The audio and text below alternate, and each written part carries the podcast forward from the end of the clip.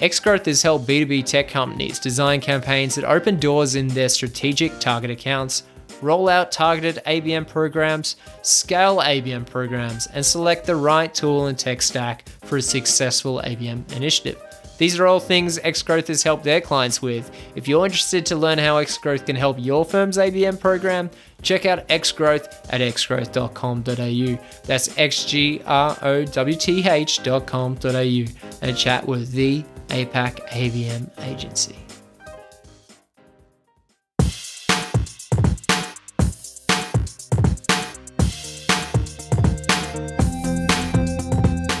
Hey, marketing legends, and welcome back to another episode of Growth Colony. It's Liza from Xgrowth here, and just wanted to let you know that the following episode is rebroadcast. Don't worry, we'll be back shortly with more awesome guests. On today's episode, we welcome Stephanie Dechamps, Director of Marketing, APJ at Boomi, a category leading, high growth global SaaS company with the largest customer base in their space. With our host, Shahin Hoda, Stephanie is going to share with us some insights and best practices around account based marketing. Super excited to chat to you, Stephanie. Thanks for joining us. Yeah, thanks for having me. Absolute pleasure. Absolute pleasure. So, we're talking about programmatic ABM, and this is probably one of the areas of ABM that is that is least developed in the in the APJ space. I'd love to hear from your side what are some of the most important ingredients when it comes to rolling out a, a, a one to many or programmatic ABM program here. Okay. First of all, maybe just I'm surprised you say it's the least developed um, because when you say ABM, usually in APAC you will think one to many, and then if you speak to uh, a European marketer, it will think one to one, uh, which is more like a key account approach and very personalized. And ABM one to many will be really reaching to a large quantity and trying to reach out to new business. So when you you go into new business, um, ABM uh, one to many is the right approach. So in both cases anyway the the approach to the, the idea is to identify a list of accounts that will become your selected company and that you go after. And you will concentrate your efforts and kind of cut through the entire white space of the old business available in apac and so these accounts becomes your universe. You want to reach out to you want to open doors engage you want to convince them you want to grow your footprint into. And we're focusing those resources on that smaller group of accounts even though we're talking about one to one to many. You increases your your likelihood of surrounding those accounts and and being seen and being heard by those accounts. So that's i would say that the first ingredient is that focus like utilize focus even though it's one too many you still cut through that massive amount of that whole entire white space and then I would also say then, secondly, that the account based marketing could actually be called account based targeting. And the reason why I say that is that it shouldn't be just marketing's job, it should be the entire demand gen group that should focus and, and gather around um, account based uh, targeting because you you increase the likelihood of having more touch points more accounts engagement several speaking to several persona if you if your channel if your bdr if your marketing are all reach out and working on the same set of accounts. So that second ingredient will be a coordinated approach. Now that sounds that's still actually could be very valid for ABM uh, also one to one. So where the difference is for ABM one to many is that you try to have that programmatic approach, but still having a level of personalization because the whole point is of uh, limiting your focus on a certain numbers of accounts, even though you talk about 2,000 or 3,000 accounts, is that you can have an understanding of who they are. You have insights of which are those, what those accounts, which industry they are in, what they potentially going to be interested in. So you can personalize your approach. Um, so for to make it programmatic. You could, for instance, regroup them. So you will regroup the account, for instance, by industry. You could also simply use that list of account as a segment and plug that list under established go to market approach that you have. And if you look at the contact level, you could regroup those contacts by type of persona or splitting business decision makers and end users. So the third element will be that personalization at scale, which is the key difference with the ABM one to one. I mean, I love that. I love that you, you you talked about some very realistic numbers, and I mean, what I what I mentioned that it's probably the least least mature type of ABM. Uh, you know, and, and I'd love to hear your your thoughts on this. Uh, and, and I completely agree with you that when you turn to marketers in in in Europe, they talk about one to one, and when you talk to the the marketers in North America, they, they majority talk about one to many.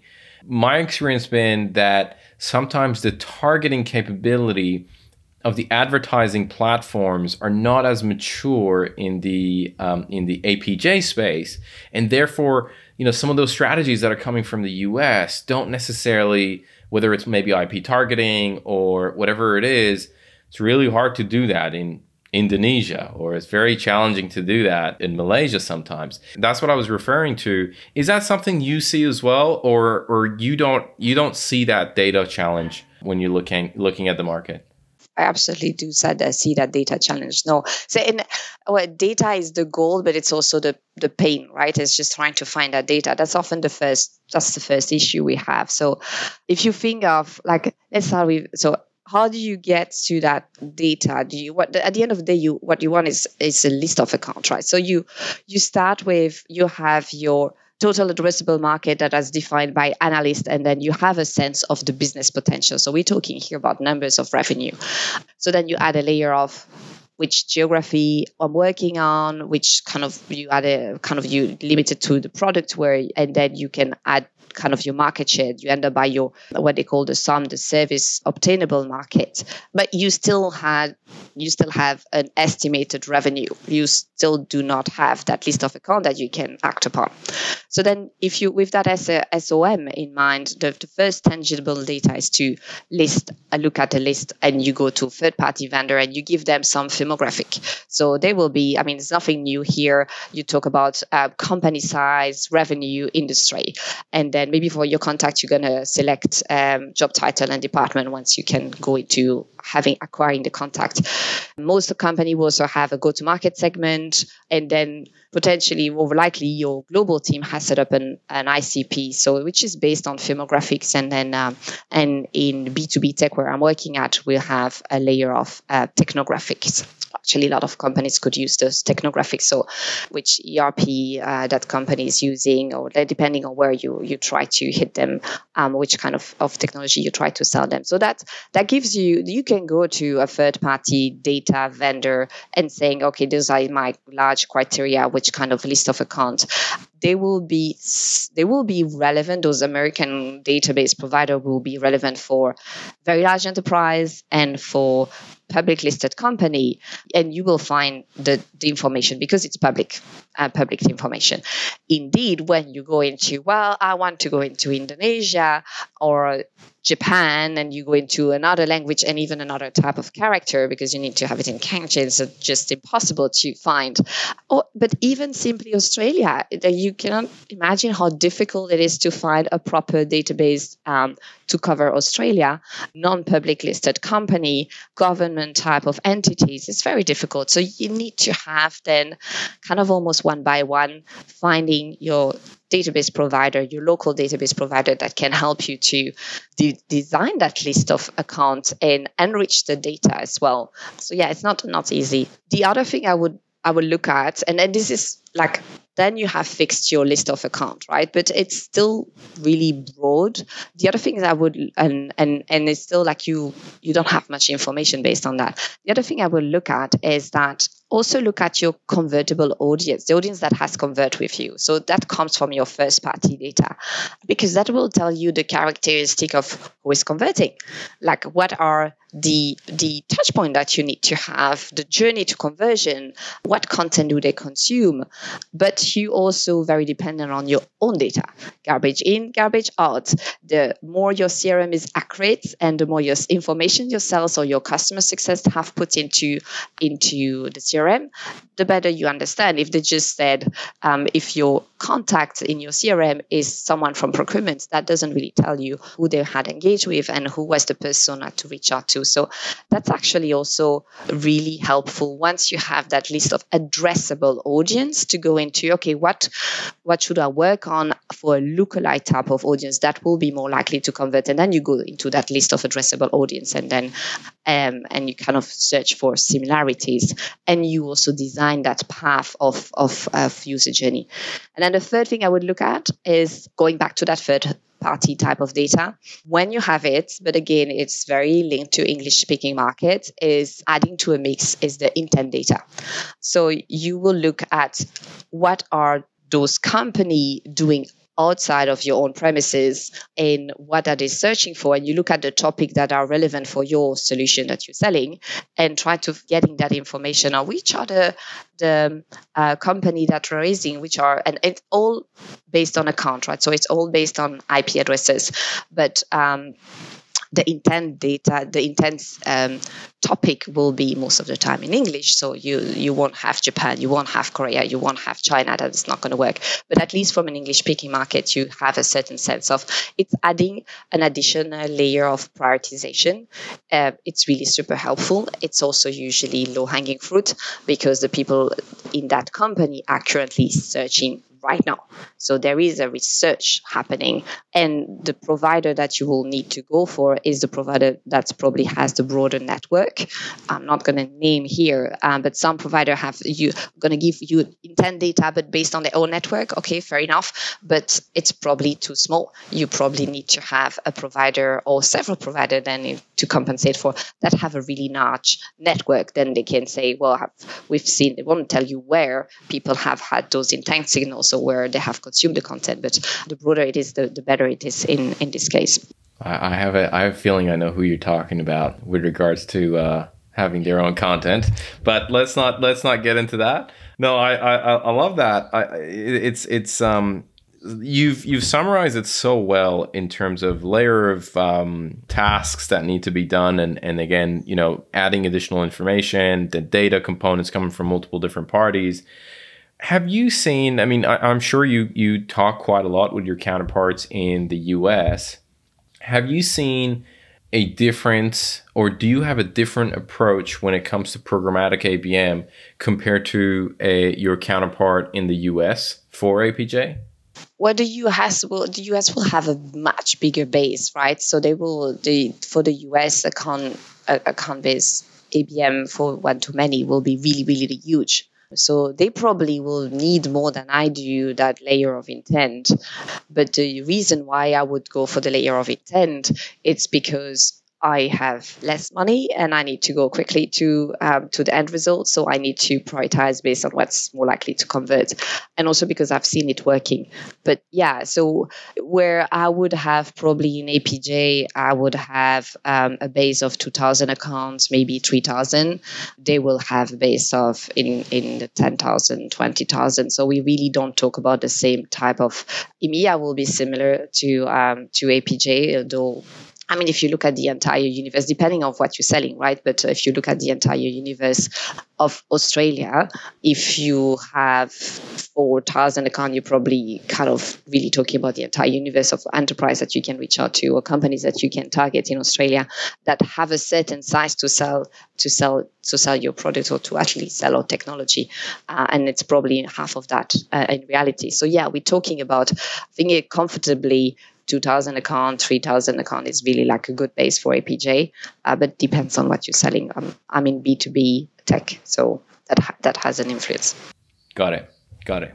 One of the other things that you see people talk about quite a lot, and I don't know if we can touch on this, is the they, they, there's a lot of conversation, a lot of data in terms of median and average number of spends when it comes to one-to-one campaigns, when it comes to one-to-few campaigns. Are there any numbers that that you could share around that for the programmatic in terms of like how, in, in terms of going about doing budgeting for these? What are your thoughts on on that front? You mean uh, how much will I spend in programmatic ABM? Yeah, are there are there any any kind of information that you can you can share on that front? Well, I can certainly talk about percentage, uh, but I will do 100% ABM. I will ABM one to many to everything I do because being in a being in APJ, usually your dollars are scarce. It's not that we can like overspend. I mean, we, we have to be really mindful of, of what how much we're spending our dollars. So we usually limited in terms of numbers of activity we do. But I will use ABM really more as a account like one to many as a kind of almost as a segment in everything we do. And we use that same list of account for digital activities, for field event activities for maybe not so much for partners because in partners you partner marketing you want to open a bit more to what they can bring to the table. So be probably less restrictive on partner marketing.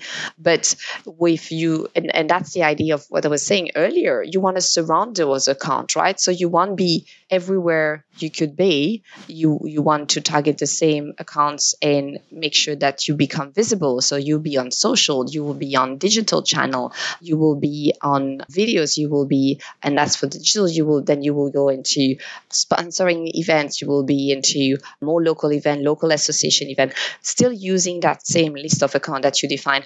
What you what i would do is revising that list of accounts uh, probably on a quarterly basis but i will put this is how i'm telling the team just like go 100% abm and if your vendor doesn't have that coverage of your list of accounts then open it to um, to more based on what they could offer. Interesting, interesting. Yeah, so I can I can totally see how that becomes a little bit hard to put a dollar figure on it because there's all these other activities, not just the your kind of ABM advertising uh, component that is focused on that, but there's all these other aspects um, from field, from from demand gen, from all these that are also focusing on those accounts. So uh, I, I completely get that. And that's what becomes your ABX. That's yes, right. That's right. Yeah, the, the experience component comes out of that. Got it. We've talked about tech. We've talked about intent data. We've talked about, you know, using data providers. Is there anything else around the tech stack for running a successful programmatic ABM program that you would recommend to somebody? Yeah. I mean, it starts with your it's your data right and so it's it's the integration of your data it's just like getting all the all the data point together in a structured way that you can read it so it's actually using your existing tech stack, which will be your CRM that needs to be connected to your MarTech, that needs to be connected to your AdTech. They need to be connected. Some places you would have data warehouse, but it's probably a bit too structured. But think of a customer data platform is you want to have a customer 360 view. And it's going to be difficult to have that view on sitting on your different applications. So the ideal world you if you can you would like to have that one view of the customer centralized at one place. So that will give you the customer 360 view. But the key to that is also to organize that data and to clean that data before you put it together. Otherwise, your your, your data will not be structured in the same way and and um, and will not be readable readable in your different application when you kind of um, send it back if you want. So you could kind of think of a a master data management or what if it becomes maybe a bit more technical but in a lighter version will be a master data hub which is kind of an index to to structure that organization of your customer data. So they're basically to say, well, at that line in, in in the marketing automation tool, this is how you identify the customer, and this is where you identify the customer in your CRM. This is how you identify your customers in in your ad tech and your and your finance and etc.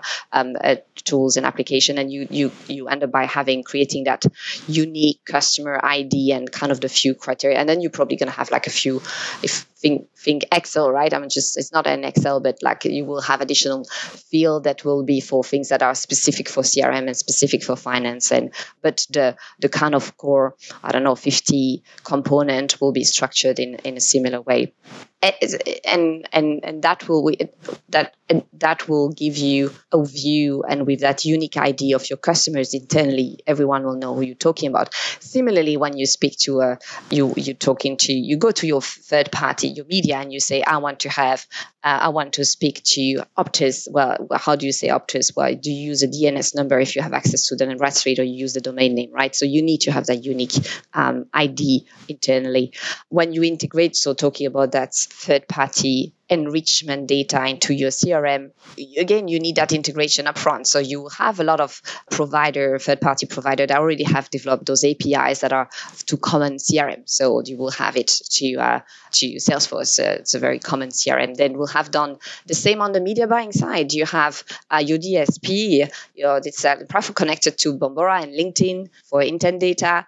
Your LinkedIn lead gen form is directly connected to your Marketo, your Eloqua. So you um, when you do media buying and you have the opt-in. So those connectors are sometimes pre-built or already developed by those Martech and tech stack um, tech stack application. So yeah, um, just a caveat to that is here we're talking about the account, and we need just to be mindful when you add the layer of the contact because as we all know we need to be uh, uh, careful of about the personal data so maybe send it um, like first to your crm and then your marketing automation or your marketing database will filter when it's not there is no opt-in with your with, with for the contact the contact level of course of course and um, and i was gonna I mean, I was going to ask about that, right? Because a lot of platforms are curated for leads versus accounts. And it, I, don't, I don't know what your thoughts are, but I think it's also very important to take that into consideration when you're when you're building the data hub that you talked about. That you are you have a da- an account lens on when you're looking at these, so that you you don't all of a sudden disperse the uh, the leads from one account, but they're all over the shop.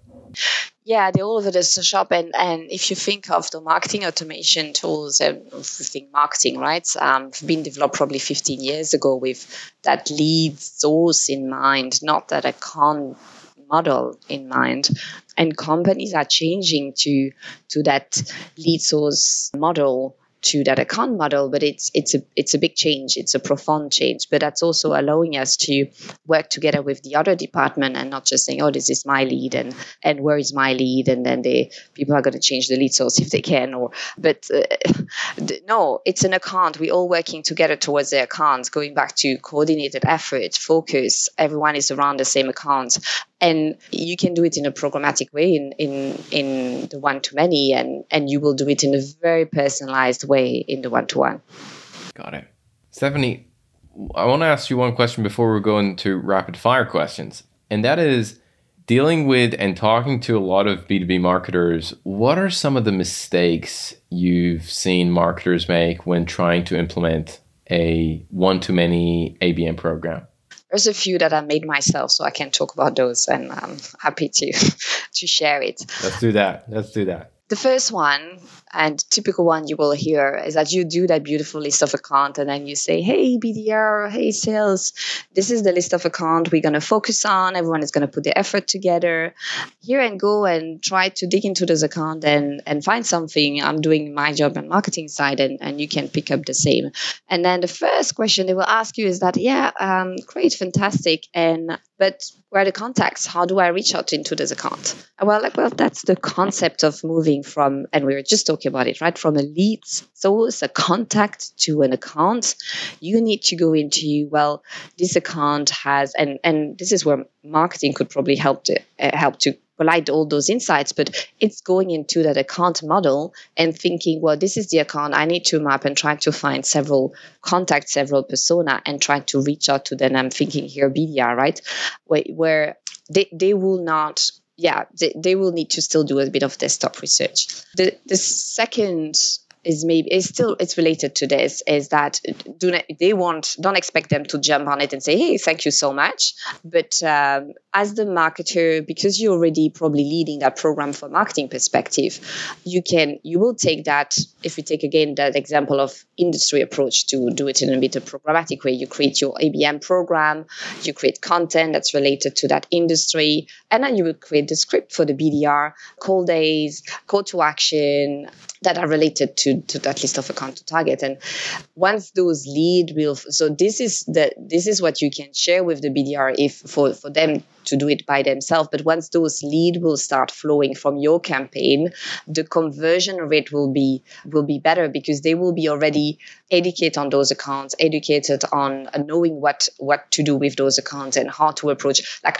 it's really a question of how do I start? Where, where do I start poking into those accounts? Well, if you tell them, well, based on insight I've seen, it's it's um, in that industry, so we have content around that industry. Here you go, you can use that content. We have those case study. Here you go, you can use those case study. And then when the leads coming from your ABM campaign, they say, oh yeah, uh, that account I know, and then up they up they go.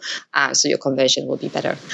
A third one, do not overcomplicate things. Or maybe it's me, but often less is more. Once I ran a campaign and I was like, okay, so I want to map all those persona. I need to have the content and also I need to map to the four buying stages. And then so I ended up by having like for each persona, any topic and everything together, like 26 topics of interest for 14 persona, which is what's madness to put together. And then even to build, to kind of go into, okay, which intent topic should I look at for this particular topic of interest and how do I, it was just too much. Yeah. So simplify it, regroup that's the word programmatic, right? Build at scale, and um, and I I, I cut those those two kind of six program of so six persona, six type of of of journey. So simplify it a little bit. Think think what is doable with the resources that you have. Try to reutilize what's already there and then maybe to the good thing like um, maybe how to do it well uh, that i learned use the results and show the results. Um, one thing I, like for one year i was kind of using that list of accounts and running with the exact same program so as a separate segment as the list of account that the sales gave me. And at the end of the year i pulled and report by account engagement by account and what's the results in terms of pipe and opportunity etc and the re- re- results were obvious. It was uh, tremendously better with that list of account that was put together based on some insights that we had versus the guesswork of no offense to sales just the guesswork of like what should i put? Where are my relationships? So yeah show the results. You you'll be able to show the results. So like use that account based list work on it together and and the results will be much better than whatever else you have done I love it. I love it. Show the results. That's such a good point. And I love that last mistake as well. I've made that mistake and I've seen a lot of people make the make the mistake of of going too far down the rabbit hole of personalization when it comes to uh, when it comes to ABM programs. Are you struggling with your campaigns? Maybe they're not performing as well as you thought they would. Well, luckily for you, the team at Xgrowth have nailed the art of account based marketing. So, if you'd like to know more about how you can hop on the ABM train, book a free consultation with the account based marketing experts at Xgrowth to help you get started with your ABM journey today. Stephanie, I have a couple of rapid fire questions as well that I want to ask you. And the first question that I have is What is one resource? And it could be a book, a blog, a podcast, a talk, whatever it is that has had a profound impact on you, whether professionally or personally? What what comes to mind? It's one that a colleague of mine uh, recommended. It's a podcast. The guy is American. is called Chris Walker. Um, he works for his company's uh, Refine Lab. What I like with him is that it's, it's actually talking about things that are what we talked about, like uh, the attribution model. He, he talks about uh, interestingly, the last one was saying is saying it, it, was about the attribution model in particular when it was saying they were like asking their their prospects how, where did you heard about us? And it says the attribution model says um, organic search. And then the person uh, when you talk to them says oh a reference from from a colleague of mine or the the other option was linkedin linkedin postcard. And he keeps saying that over and over and over again listing probably uh, 50 different companies. So it's uh, kind of powerful. It has good like it's just booking on that attribution model and i think it's it's really where we need and and that's also linked to the account based approach. So i think it's great. There's another uh, guy from heinz marketing uh, matt heinz who is also more talking about still along the size of attribution model but a gen. And i thought again some of its uh, podcasts are, are really good. I love it. Yeah, they're both they're both really really good thought leaders. Both Chris Walker and Matt heinz. Okay, question number two: If you could only give one advice to B two B marketers, what would it be? Probably to take an account based approach. Because and and and work with data. Use data. Uh, we have yeah use data uh, we have so many data available at our fingertips in marketing. We don't look at it that much. We do look at it but we don't look at it that much. Data will help you will help you to tell you half of the story. The rest you need to turn in and interpret it into insights. Got it. Got it. Okay. Question number three. And and we've kind of touched on this. If there's anybody else, pre, please please mention it. But what are some of the who are some of the influencers that you follow in the in the uh, in the marketing space? So yeah, the, the two that I, I mentioned, we already Chris touched Walker back Chris yeah, Walker and yeah. Matt Heinz. Yeah, will will be probably those that I follow, and then I will I will look more at I will look at my competitors and see what's happening, but that's really more for work. But um, from a giving getting inspiration, starting with those two. Got it. Last question, Stephanie, is what's something that excites you about B2B today? The ever evolving technology and the fact that our jobs is getting more and more interesting every day. Once a, a, former colleague of mine said, It has never been a better time to be a marketer thanks to that technology and the data. He said that five years ago. I think it's still valid. It's it's I love the fact that the technology is allowing us to to be more sophisticated, to be more personalized, to do something more interesting, and to also we get better insights, but we also do less of kind of the daunting and repetitive task. Machine learning and AI have tremendous opportunities. Not always always be rainbow and unicorn because you you you still have to. It's technology, right? So you have to test, and some often more often than not, it's not going to work the first time. But it's amazing the technology that we have at our fingertips. It keeps evolving, and I kind of feel I don't know what it's going to come at, but I kind of feel that we are now at the stage where we need to have the next big phase. We had uh, we had marketing automation probably 15 years ago, and then a, a kind of account based coming like uh, seven eight years ago. And there's the next one that's going to come up. Is there going to be propensity model predictive? I think maybe that could be that one the predictive part and i can't wait to to see that coming.